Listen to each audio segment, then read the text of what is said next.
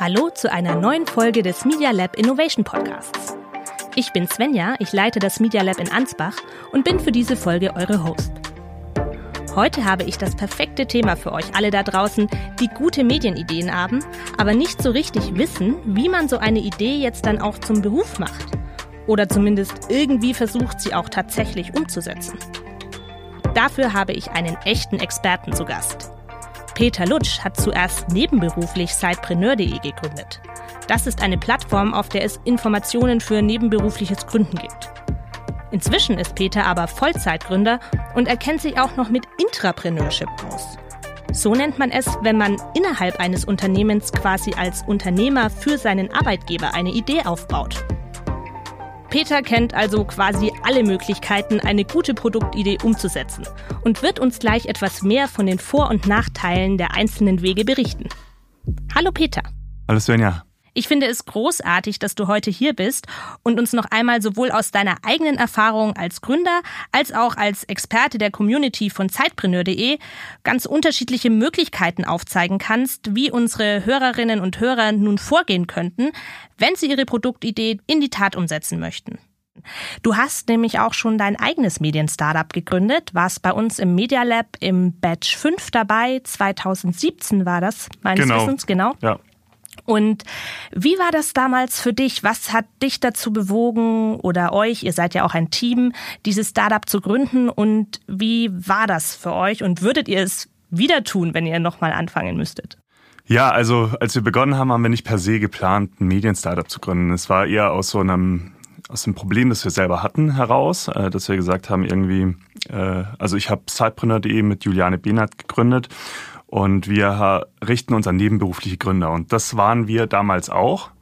Äh, das heißt, wir haben irgendwie nach einer Anlaufstelle gesucht ähm, mit Informationen, mit äh, ja, Input zu dem Thema und haben keins gefunden. Also zumindest im deutschsprachigen Raum nicht. Und dann haben wir gesagt, okay, ja, wie können wir es vielleicht machen, dass wir uns zum einen mit Informationen versorgen und zum anderen auch mit anderen Leuten vernetzen.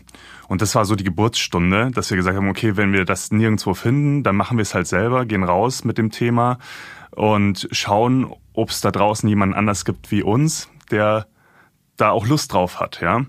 Und so haben wir dann initial in der Medienbranche gegründet, nämlich äh, mit einem Podcast ursprünglich und haben den dann gestartet, um einfach so einen Markttest zu machen. Also nicht im stillen Kämmerlein gegründet, sondern dann direkt rausgegangen ähm, und versucht haben, auch eine Zielgruppe zu finden für unser Thema und so ein Proof of Concept. Es hat sich dann schnell eingestellt, dass sich ein paar Hörer gefunden haben und dadurch hatten wir so unseren Proof of Concept und sind dann gestartet und dann ist das eine zum anderen gekommen. Sehr, sehr cool. Und seid immer noch mit eurem Podcast live, ne? Also ihr Genau, also ich glaube, wir haben jetzt inzwischen an die 300 Folgen gemacht. Ähm, ja, Wahnsinn. Dazu mhm. muss man ja auch ein bisschen sagen, also das war noch vor dem jetzigen Podcast-Hype eigentlich. Ähm, und Juliane sagt auch immer, wir haben nur einen Podcast gestartet, weil ich äh, irgendwie zu faul zum Schreiben war. Vielleicht ist da auch ein bisschen was dran, aber so kam es eben und ähm, ja, den führen wir weiter und dann kam das eine zum anderen. Es kam dann irgendwie ein Online-Magazin dazu, es kam eine Community dazu und inzwischen machen wir auch Offline-Events, also wenn nicht gerade Corona ist und haben das Ganze so an der Zielgruppe ausgerichtet, immer weiter gebaut. Sehr, sehr cool. Also ich glaube, die Frage erübrigt sich vielleicht fast, aber trotzdem nochmal, würdet ihr es wieder tun? Auf jeden Fall. Also wie gesagt, es war nicht initial geplant, aber es war halt durch die Leidenschaft getrieben. Und ich glaube, wenn man im Medienbereich gründet, dann hat man immer ganz viel Leidenschaft auch für das Thema mit, dass man das entwickeln möchte. Und ich glaube, dann hält man das auch sehr lang durch. Also wir machen das ja inzwischen auch ja, schon über drei Jahre und genauso leidenschaftlich wahrscheinlich wie am ersten Tag oder vielleicht inzwischen sogar noch mehr.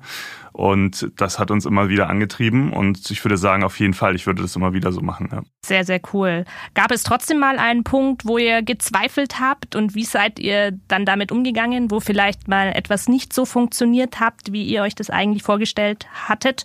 Oder lief bei euch wirklich immer alles glatt? Ja, natürlich, nein.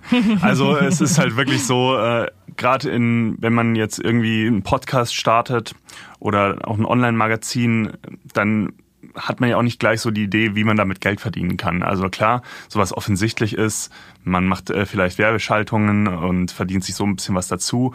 Aber wir reden ja hier auch nicht von irgendwie einem Thema wie Sport, wie Fußball, ähm, das monetarisiert werden kann über große Reichweiten. Das heißt, man muss sich neue Gedanken auch zur Monetarisierung machen. Und was ich so aus den ersten zwei Jahren gezogen habe, also wir haben hatten schon gegründet, bevor wir auch ins Media Lab zum Beispiel eingezogen sind.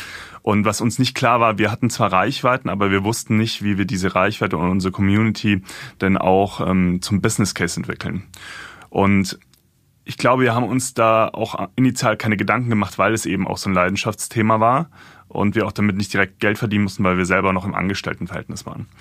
Aber was halt eben enorm wichtig ist, ist, ähm, dass man trotzdem irgendwann den Business Case entwickelt, weil sonst ist es ein Hobby und sonst ist es kein Unternehmen. Und das war so auch nochmal für uns ein Gamechanger damals im, mit dem Einzug ins Media Lab, dass wir diese Chance bekommen haben und ausgewählt wurden, dass wir genau an diesem Thema gearbeitet haben und was uns eigentlich auch dann erst den richtigen Schritt zum Unternehmertum, auch mit kleinem Team etc. Ähm, ja machen hat lassen, diesen Schritt. Weil sonst hätten wir es wahrscheinlich einfach so weiter betrieben als Hobby oder irgendwann vielleicht auch nicht mehr, weil die Zeit nicht mehr da gewesen wäre. Und so äh, war das dann doch sehr spannend, so eine Entwicklung nochmal zu sehen, was sich in einem Jahr so bewegen kann in dem Bereich, ja. Ihr selbst heißt ja, wie du schon gesagt hast, Sidepreneur. Also ihr habt eine Community und macht Podcasts für nebenberufliche Gründer. Was gibt es überhaupt so für Möglichkeiten zu gründen? Vielleicht könntest du das noch mal ein bisschen aufzählen. Wenn man jetzt da ist mit seiner Idee, seinem Produkt, was äh, haben unsere Hörerinnen äh, für Möglichkeiten, damit jetzt loszulegen, zu gründen? Es muss ja eben nicht immer die hauptberufliche Gründung gleich sein. Ja, genau. Also ein Punkt ist vielleicht gleich vorab, den hast du ja vorweggenommen, die hauptberufliche Gründung. Also ich gründe alleine oder im, im Team als Startup vielleicht das ganze Thema, gehe dann äh, ins Volle und probiere meine Idee auszuentwickeln. Es besteht aber auch die Möglichkeit eben zu sagen, ich teste das Ganze erstmal nebenberuflich an, schaue, wie das ankommt und überführe das dann zum Beispiel in ein hauptberufliches Unternehmertum oder führe es auch längerfristig nebenberuflich. Oder der dritte Weg ist dann auch zu sagen, ja, vielleicht kann ich das auch innerhalb meines Angestelltenverhältnisses äh, irgendwie möglich machen, so eine Art Intrapreneurship, also Unternehmer im Unternehmen zu sein. Also das sind so die drei Möglichkeiten, die mir jetzt spontan einfallen würden, die da sofort ins Auge stechen. Unternehmer im Unternehmen, vielleicht könntest du das noch mal ein bisschen konkreter drauf eingehen. Also was, was kann man sich darunter vorstellen? Also ich gehe einfach zu meinem Chef und sage, guck mal, ich habe hier eine tolle Idee, möchten wir die nicht umsetzen? Ich könnte mir vorstellen, dass das auch immer gar nicht so einfach ist. Ja, genau. Also ich denke mal, im ersten Schritt muss man sich klar werden, welche Rahmenbedingungen hat man, welche Fähigkeiten hat man und welche Ressourcen hat man vor allem. Und dann, glaube ich, zeigt sich ganz schnell, ob ich in die eine oder andere Richtung laufe. Jetzt für das Thema Entrepreneurship ist es ja ganz oft so, dass man durch seinen ja, beruflichen Kontext ja schon auch sehr in eine Richtung denkt zum Beispiel. Und dann ist man vielleicht auch in seinem, was man hauptberuflich macht, ja auch sehr naheliegend, dass man da vielleicht Ideen hat in die Richtung, das Ganze auch unternehmerisch vielleicht voranzutreiben. Und da bietet es sich halt durchaus auch an, zu sagen, kann ich das vielleicht irgendwie mit dem Geschäftsmodell, was er mein Arbeitgeber eigentlich hat, irgendwie verknüpfen, erweitern etc. Ich denke, der erste Schritt ist so zu sagen, erstmal so ein Proof of Concept zu machen. Das äh, haben wir ja schon mal auch erwähnt. Also, dass man wirklich schaut, gibt es da irgendwie Interesse dafür und sich dann am besten auch im Unternehmen gleich mal Mitstreiter zu suchen, weil wir kennen das alle. Es ist nicht immer möglich, während des Alltagsgeschäfts irgendwie tolle Ideen zu pitchen oder man pitcht sie dann Vorgesetzten und dann fallen die wieder hinten unter, weil es operativ gerade wichtigere Themen gibt. Wenn man jetzt aber im eigenen Unternehmen schon vielleicht Mitstreiter für die eigene Idee hat und dann zum anderen auch noch den Proof of Concept, dass man sagt, okay, da ist ein Bedarf da und dann zusammen zu seinem Vorgesetzten geht und dem die Idee äh, pitcht sozusagen, dann ist die Wahrscheinlichkeit, dass das möglich gemacht wird, viel, viel größer, als wenn man das jetzt irgendwie in diesen, naja, viele kennen das noch vom Frühjahr, in diesen Ideenpostkasten wirft, wo die dann ein Jahr liegen und dann werden sie ausgeleert und dann kann man nächstes Jahr wieder Ideen reinschmeißen. Also, dass man wirklich schaut, dass man gute Argumente hat, dass man Mitstreiter hat und dass man auch schon Nachweis hat, das Ganze funktionieren kann. Also der Prototyp. Für all die, die jetzt ein bisschen mehr Mut bekommen haben, zu sagen, okay, ich würde es gern selbst mal austesten. Ich würde gern nebenberuflich oder hauptberuflich gründen. Was würdest du den Hörerinnen als erste Schritte mit auf den Weg geben? den ersten Schritt zu machen. Das passiert uns bei Sidepreneur zum Beispiel auch ganz oft, dass ganz viele Ideen an uns herangetragen werden. Und die Ideen, so gemein es auch klingen mag, die sind erstmal gar nichts wert. Weil gute Ideen gibt es da draußen Millionen von guten Ideen. Aber eine gute Idee muss erstmal zum Leben erweckt werden, weil sonst bleibt es nur eine Idee. Man kennt es vielleicht auch aus anderen Geschäftsmodellen oder wenn man sich im Venture Capital Case bewegt, also dass man sagt, okay, man wird fremdes Kapital haben. Für die Idee gibt es in den seltensten Fällen irgendwie auch externes Geld. Es geht darum, den ersten Schritt zu machen, rauszugehen aus seiner Ideenwelt und das Ganze zum Leben zu erwecken. Und deswegen ist der allererste wichtige Schritt, wenn ich die nächste Idee habe, setze ich mich vielleicht mal den ersten Abend hin und bring das zum Papier. Füll zum Beispiel ein Lean Canva aus, mache so ein Business Model Canva und schaue halt einfach auch, was, was gehört alles zu meiner Idee, wie könnte die ausgestaltet sein. Und wenn ich diesen ersten Schritt gemacht habe, ist die Wahrscheinlichkeit, dass ich dranbleibe und nicht morgen schon die nächste Idee habe, schon viel größer. Im zweiten Schritt, ganz klar, die Idee kommunizieren und am besten auch schon was Vorzeigbares zu kommunizieren. Das ist immer ganz wichtig und klare Fragen stellen. Nicht könntest du dir vorstellen, dass dir das vielleicht weiterhelfen kann. Und dann gehe ich am besten noch zu meinem besten Freund und frage den das oder zu meiner besten Freundin, die mir dann sicherlich auch äh, im Regelfall kein negatives Feedback gibt, sondern nein, ich gehe damit direkt an meine Zielgruppe und spreche mit denen über die Idee und spreche auch mal über eine Kaufabsicht. Also wollen die diesen Service wirklich kaufen, buchen und habe da schon mal die richtige Bestätigung dafür. Also das ist sehr wichtig. Das sind so die ersten zwei Schritte, weil worüber machen sich viele Leute als erstes Gedanken über ihre Website, Visiten Visitenkarten. Das sind so alles Themen, die stehen ganz hinten an. Und selbst die formelle Gründung oder Anmeldung auf ein Gewerbeamt, die kann man auch alles machen, wenn man das konkretisiert hat, die ersten Schritte gemacht hat und auch weiß, dass das klappen könnte zumindestens, Weil eine Garantie, dass neues Unternehmen funktioniert, das gibt's nie. Aber man kann sich zumindest absichern, dass man irgendwie starten kann.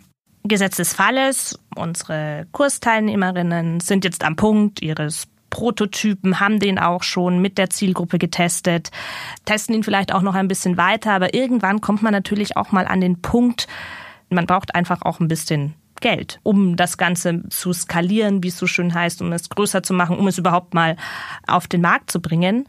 Was gibt es da für Möglichkeiten oder wie seid ihr da vorgegangen? Spricht man einfach möglichst viele Investoren an oder gibt es da Tipps, die du geben kannst? Also ich glaube, hier ist es auch wieder zu unterscheiden, wie ist das Unternehmen aufgebaut. Man muss sich überlegen, auch welchen Kapitalbedarf äh, habe ich auch wirklich am Anfang. Was kann ich vielleicht initial auch machen und wie lang kann ich ein Unternehmen auch selbst finanzieren? Also es geht natürlich nicht bei jedem Business Case, dass man sagt, okay, man finanziert zuerst selbst. Die Prototypen ähm, schon extrem hoch sind, weil ich irgendwie eine Erfindung habe, die ja sehr teuer ist, dann muss man sich vielleicht auch schon sehr früh Kapital reinholen. Aber ich empfehle halt immer zu sagen, solange es geht, selbst finanzieren, weil je später man nach einer Finanzierung sucht, desto mehr Erfahrungswerte hat man auch, was funktioniert und was funktioniert nicht.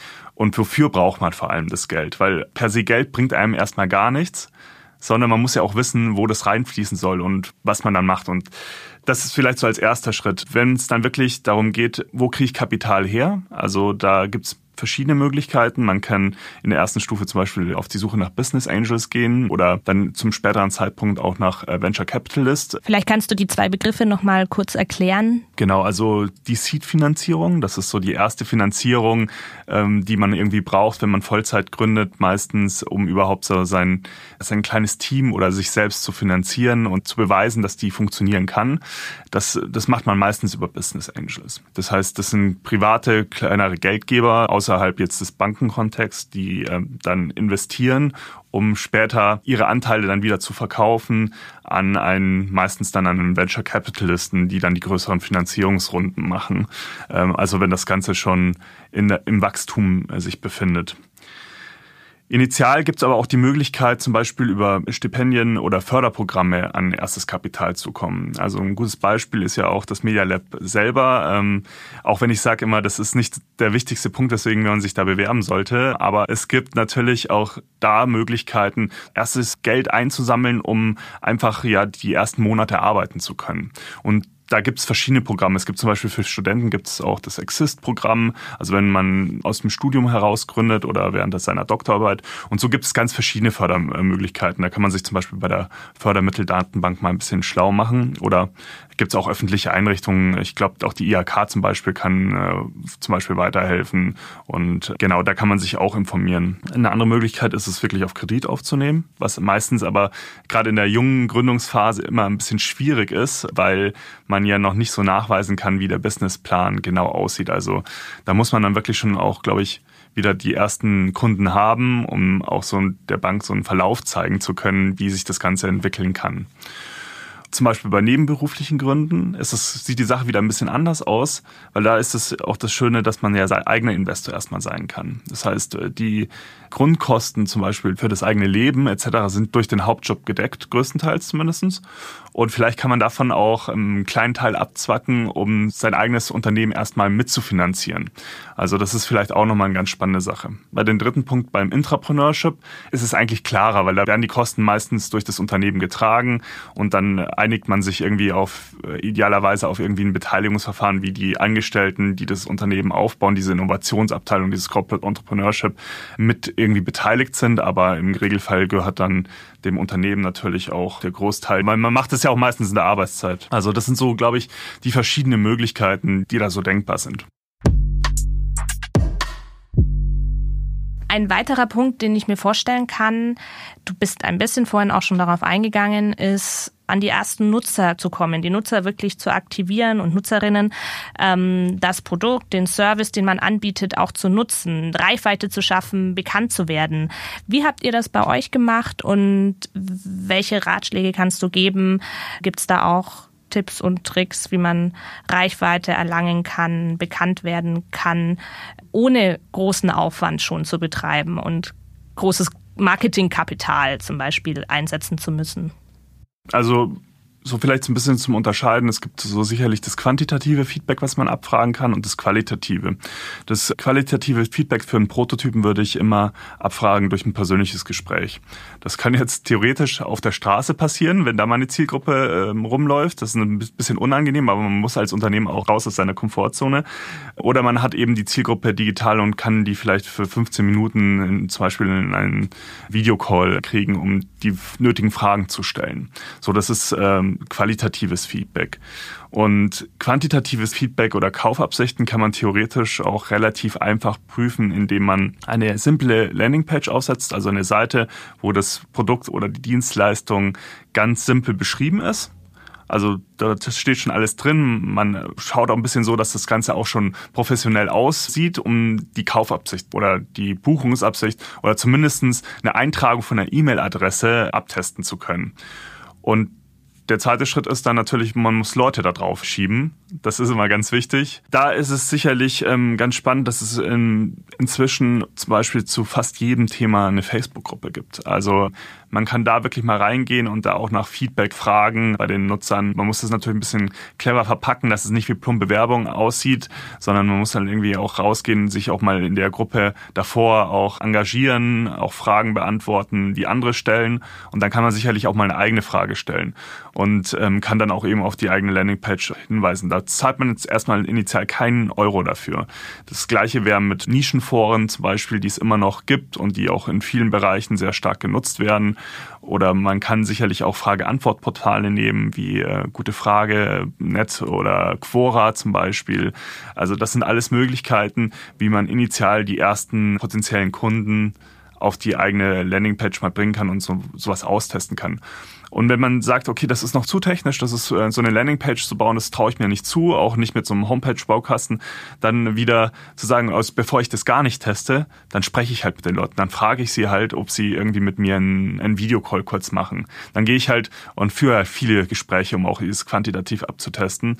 Aber es gibt, glaube ich, keine Entschuldigung, diese Tests nicht zu machen, weil sonst sitzt man einfach ein Jahr später da, hat irgendwie ein fertiges Produkt, was aus dem eigenen Kopf entstanden ist für das sich nachher niemand interessiert. Was mache ich nun, wenn ich im Prozess meiner Idee, also Projektentwicklung, Produktentwicklung, sei es als Entrepreneur, Sidepreneur, ähm, Entrepreneur, plötzlich aber merke, oh je, zwar die ersten Nutzerinnen, die ich interviewt habe, waren zwar ganz begeistert, aber es entwickelt sich gerade in eine Richtung, die gar nicht mehr den Need, der auf dem Markt da ist, oder das Bedürfnis ist vielleicht plötzlich auch gar nicht mehr da. Ähm, wie kann ich da vorgehen? Man kann ja noch so gute Recherche am Anfang machen und ähm, auch äh, loslegen, aber es kann sich einfach im Prozess feststellen, dass man sich irgendwie auch von der Zielgruppe wegentwickelt und ähm, das Geschäftsmodell einfach auch nicht so ausgeht. Also das ist jetzt auch gar nicht spezifisches unbedingt fürs Gründen. Das kann einem auch innerhalb des Angestelltenverhältnisses passieren, dass man irgendwie in der Produktentwicklung ist und ich habe da jetzt was super gebaut und das wird aber einfach trotz aller Recherche nicht angenommen. Und dann ist es, glaube ich, wichtig, dass man schaut, wo liegen die Fehler, dann wieder in Gespräche zu gehen und zu sagen, was kann ich ändern, wie kann ich meine Idee so verändern vielleicht, dass sie trotzdem funktionieren kann. Und da gibt es auch echt wirklich prominente Beispiele, auch gerade aus der Medienbranche, ähm, die äh, sehr erfolgreiche Pivots hingelegt haben. Also wenn man das Geschäftsmodell doch nochmal komplett verändert, also nicht nur anpasst, äh, sondern nochmal das Produkt oder den die Erlösquelle oder was auch immer komplett ändert, dann spricht man von einem Pivot. Und da gibt es wirklich prominente Beispiele. Und eins, was wir, also die meisten Zuhörer wahrscheinlich heute auch täglich nutzen auf ihrem Smartphone, ist zum Beispiel Instagram. Instagram hieß mal früher Bourbon und ich hoffe, ich habe es jetzt richtig ausgesprochen und hatte ganz viele Funktionen. Also man konnte zwar auch Bilder teilen, konnte aber auch ähm, Bewertungen da lassen, man konnte ähm, Check-ins machen, ähnlich wie man das früher aus diesen ganzen Location-Based Social Media Accounts kennt. Man konnte also ganz viele verschiedene Sachen machen. Und einer der Gründer von Instagram, die haben das initial so als Projekt, während sie Programmieren gelernt haben, quasi entwickelt und haben aber festgestellt, das wird irgendwie gar nicht angenommen. Es ist überhaupt gar nicht klar, für was das Netzwerk genutzt werden soll, dieses Tool. Und haben dann sich genau nochmal die, die Features angeschaut, die besonders gut genutzt werden und haben es dann eben festgestellt, dass es eben dieses Zeigen von Bilder war und äh, ja, interagieren mit Bildern und haben es dann nochmal komplett darauf fokussiert, da das beste User-Erlebnis hergestellt und daraus ist dann Instagram entstanden. Du hast uns jetzt ja schon wahnsinnig viel spannenden Input und spannende viele Tipps gegeben, ähm, die sicherlich auch unseren TeilnehmerInnen helfen, jetzt ihre Idee weiter zu verfolgen. Nun aber nochmal kompakt am Schluss. Was wären so jeweils deine wichtigsten Tipps oder was wäre das wichtigste To-Do für jemanden, der einmal im Unternehmen, also intrapreneurmäßig seine Idee weiterverfolgen möchte, für jemanden, der erstmal nebenberuflich die Idee weiterverfolgen möchte und für den Entrepreneur, der wirklich sagt, okay, ich setze alles auf eine Karte und möchte mein Startup gründen? Also vielleicht ähm, nochmal ein Tipp, der für alle drei gilt ist auf jeden Fall zu sagen, ähm, werde dir klar über die Ressourcen und auch über das, was du selbst gut kannst und wo du Hilfe brauchst und überleg dir die Punkte, die du nicht irgendwie abdecken kannst, wie du da an Hilfe kommst, ob, egal ob das jetzt externe Dienstleister sind, ob das Mitgründer sind, ob das vielleicht eigene Angestellte sind, weil das äh, trifft auf alle zu. Also überleg dir gut, wie du das Ganze aufstellen möchtest, äh, weil nichts ist äh, schlimmer und verzögert den Prozess als wenn man ja nur sehr einseitig ähm, das Ganze vorantreiben kann. Dann lass uns mit den Intrapreneuren vielleicht anfangen. Hier würde ich auf jeden Fall sagen, versuch eigene Prozesse, versuch dir eigene Freiräume zu schaffen innerhalb deines Angestelltenverhältnisses. Weil das, was wir sehr oft sehen ähm, bei Intrapreneurship, und ich durfte das auch selbst ähm, erfahren in meiner Zeit im Konzern, als ich im Corporate Startup tätig war, ist, dass angenommen wird, das läuft mal so eben nebenbei mit.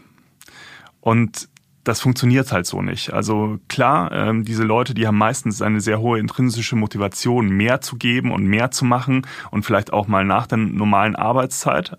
Das ist klar. Aber es wird kein Unternehmen einfach mal so in der Mittagspause oder sowas aufgebaut. Das heißt, kommunizier klar mit deinem Arbeitgeber, wann du auch Freiräume dafür hast. Zum Beispiel, vielleicht könnt ihr euch auf einen festen Tag die Woche einigen, ähm, initial, wo ihr nur dieses Projekt macht und wo dann der Alltag quasi ausgeblendet wird. Das operative Geschäft, sage ich mal. Und dann kann ich mich an dem Tag irgendwie mit meinen Mitstreitern, die ich vielleicht im Unternehmen auch schon gefunden habe, darauf konzentrieren. Dann, ähm, wenn wir den Punkt nebenberufliche Gründer ansehen, dann haben wir das größte Problem ist Zeitmanagement, weil wie beim Intrapreneur ist die Zeit auch begrenzt. Also die ist tatsächlich dann meistens in den Abendstunden am Wochenende als Zeitpreneur. Das heißt, die Erwartungshaltung von vielen Zeitpreneuren ist eben, dass sie sehr, sehr viel in kurzer Zeit schaffen können was leider so nicht machbar ist. Das ist, geht einfach nicht, weil ich bin nun mal am Tag in meinem Angestelltenverhältnis gebunden, was auch überhaupt kein Problem darstellt. Dafür werde ich ja auch bezahlt.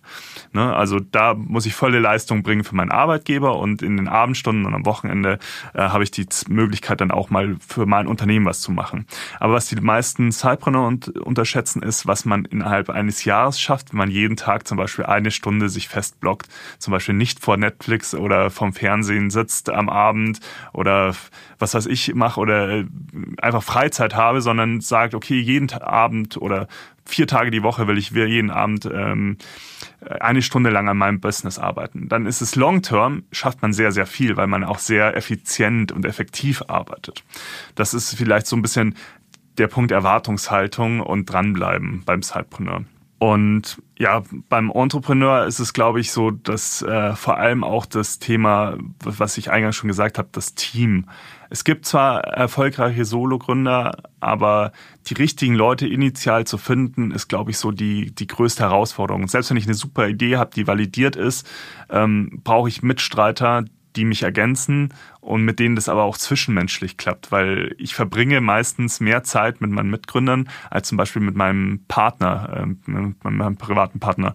Und ähm, allein das sagt ja schon aus, dass es auch irgendwie zwischenmenschlich funktionieren muss. Und wenn das gut funktioniert, dann hat man auch eine viel höhere Wahrscheinlichkeit, dass man als Team eine Geschäftsidee anpassen kann oder wenn es nötig ist, auch einen erfolgreichen Pivot hinzukriegen oder vielleicht nochmal eine ganz andere Idee zu machen, ähm, weil man sagt, das Team ist zwar super, aber die die Idee war es jetzt leider nicht, äh, auch wenn ich sie validiert habe, sie hat sich einfach nicht durchgesetzt.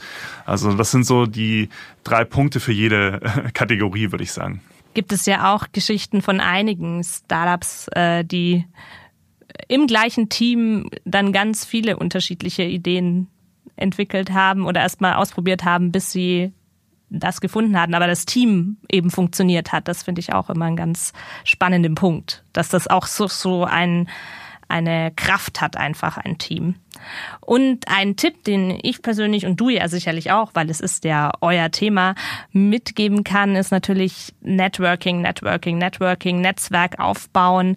Das ist wirklich mit das A und O und sich nicht scheuen, sich zu vernetzen und in eine Community einzutreten und auch andere sich gegenseitig auszutauschen oder andere mal nach Rat fragen und das auch zu nutzen. Das ist ja oft der kürzeste Weg, ne? Ich glaube, das ist ein super Bonustipp nochmal, diese Community-Gedanke, ähm, der auch uns selbst äh, sehr weit gebracht hat. Äh, vielleicht weg von der alten Reichweiten, also Reichweite ist alles Denke hin zu, zu sagen, also es gibt ja verschiedene Konzepte, zum Beispiel die 1000 True Fans Idee, wo man sagt, okay, eigentlich reichen 1000 Fans initial aus für meine Idee, wenn die jedes Jahr 100 Dollar zahlen zum Beispiel. Also die Idee stammt aus den USA ähm, von Kevin Kelly.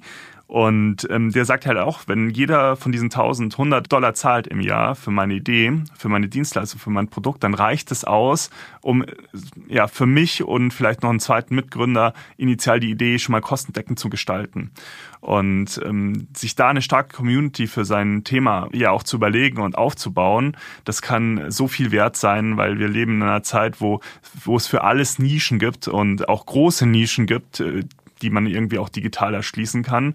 Das haben wir ja auch beim Podcasten gesehen. Also inzwischen gibt es ja für ganz viele Themen Podcast. Das wäre alles nicht möglich, wenn wir diese Vernetzung, diese digitale Vernetzung nicht haben. Also eigentlich ist es eine wunderbare Sache auch zu sagen, okay, es gibt da draußen so viele verschiedene Zielgruppen, es gibt so viele verschiedene Ideen, die auf die verschiedenen Zielgruppen matchen können. Und ja, nutzt es von Anfang an, tretet vielleicht als Gründer auch selbst in Erscheinung, steht für ein Thema, das kann auch nie schaden und richtet es an eurer Community Community dann auch aus, eure Idee. Vielen lieben Dank, Peter, dass du heute hier warst. Ich fand es unglaublich spannend, deine Tipps zu hören und auch ein bisschen was von deiner eigenen Medien-Startup-Geschichte mitzubekommen. Ich wünsche dir noch ganz viel Erfolg mit eurer Community und mal schauen, vielleicht habt ihr ja diese Woche schon wieder ein paar neue Leute hinzugewinnen können. Ja, vielen lieben Dank, dass ich dabei sein durfte. Es hat mir auch sehr viel Spaß gemacht. Äh, ganz tolles Format hier und ähm, ja, ich bin gespannt, wer da so alles zuhört und mit wem man noch im Nachhinein auch in Austausch kommt. Also vielen Dank, Svenja, und bis bald. Dankeschön, Peter. Bis bald.